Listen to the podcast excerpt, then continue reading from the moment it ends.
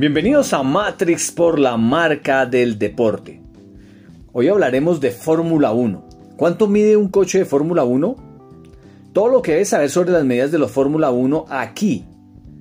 En el 2013 se añadió pruebas de flexión en los alerones más estrictas. Estas pruebas colocan un peso de 102 kilogramos para comprobar que el alerón delantero no flecta más que 10 milímetros hacia abajo realizándose la prueba en los extremos del alerón delantero, donde ya se realizaba con anterioridad y ahora también en la nariz del morro. Presentado por matrixmobile.com, tu portal de marcas más importante de América Latina.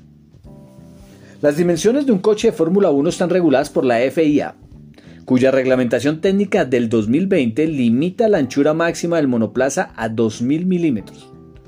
También la altura máxima del vehículo está limitada a 950 milímetros.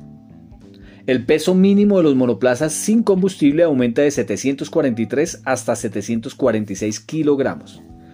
También hay normas sobre pruebas de choque obligatorias.